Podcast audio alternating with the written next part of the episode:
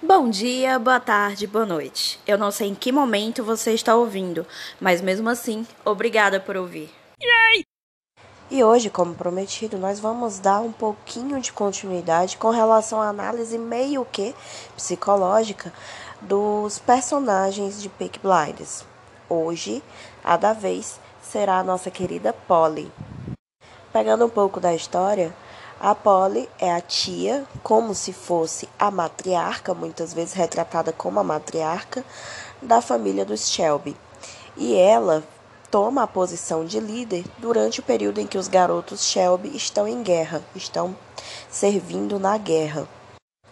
Durante esse período, ela toma os trabalhos para si, ou seja, mesmo que o trabalho uh, entre aspas, referente ao que diz respeito à bandidagem, seja realizado pelos homens, naquele momento passa a ser realizado por ela, visto que, como eles estão na guerra, as mulheres ainda precisam se sustentar e sustentar as crianças.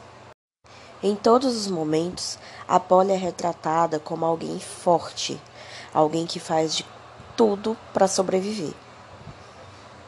O que acontece é que algumas particularidades dela são negadas ou são escondidas durante determinado período de tempo. Por exemplo, a sua maternidade.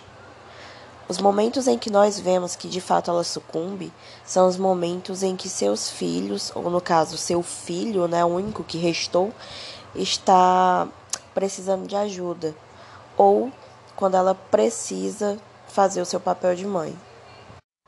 Deixando de lado a parte da maternidade, focando somente no que diz respeito aos seus aspectos de liderança, nós vemos realmente uma mulher que está completamente à frente do seu tempo. Não se preocupa com o que a sociedade vai pensar. Ela foi levada até ali pelas circunstâncias. E o que é interessante nela é justamente isso: não se deixar levar por amores, não se deixar levar por temores, fazer o que precisa ser feito.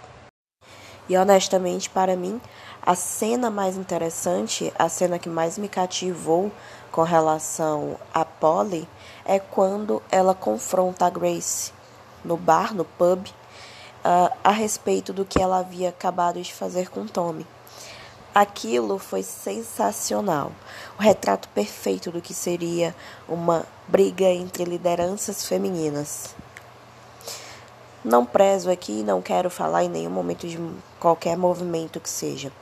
O que eu quero deixar claro é a maneira como ela se portou, a maneira como ela falou. Uh, como se as mulheres, como se naquele momento cabiam a elas resolver sem a violência, resolver as coisas na diplomacia. Muito embora que se houvesse a necessidade seria sim resolvido com extrema violência. Nós percebemos sim que ela sofreu bastante por amor e teve o dedo podre para homem durante determinado período, né?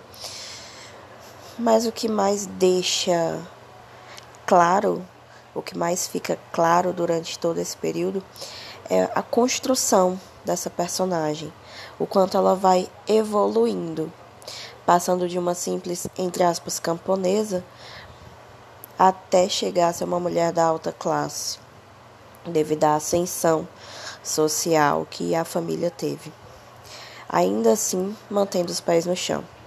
Em geral, o que nós vemos retratados em séries, principalmente, são mulheres extremamente emotivas, mulheres que se deixam levar por tudo, por todos, por qualquer homem que passe. E a Polly, ela foge um pouco desse parâmetro. Na verdade, eu acredito que ela foge bastante.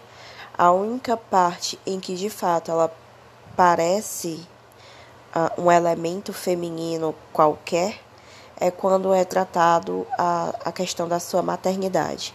Mas fora isso, ela é tão calculista quanto, tão metódica quanto os homens que são apresentados na série. Para mim, ela realmente faz um papel equivalente ao do Tommy. Ainda assim, o papel dela é muito parecido com o do Arthur. Recorda-se que eu falei naquele podcast que o Arthur era uma pessoa que ficaria por trás, que ficaria por trás do palco, lá nos bastidores.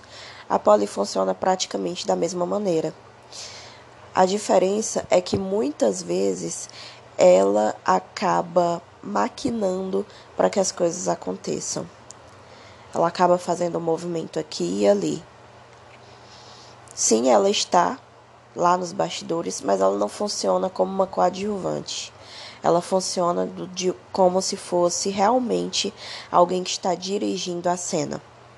E é maravilhoso de ver. Ela não precisa estar em cena, mas ao chegar você sente a sua presença. E muitas vezes apenas a presença é necessária. Apenas a presença de alguém que tenha força, que tenha o respeito, que detenha em si esse respeito, é necessária para que haja uma movimentação, para que haja um movimento de expansão daquela vida ou daquela situação. E é o que acontece muitas vezes. Sendo assim, o recado que eu deixo hoje com relação a essa avaliação é: seja uma pessoa que tem personalidade, seja alguém que tem uma forte presença. Você não precisa ser o centro das atenções. Mas se você tiver uma boa presença, se você tiver uma boa personalidade, você será, sim, de alguma forma, centrificado. Perdão, centralizado. De alguma forma você será assim lembrado. Você não precisa estar no centro de tudo para ter um papel importante.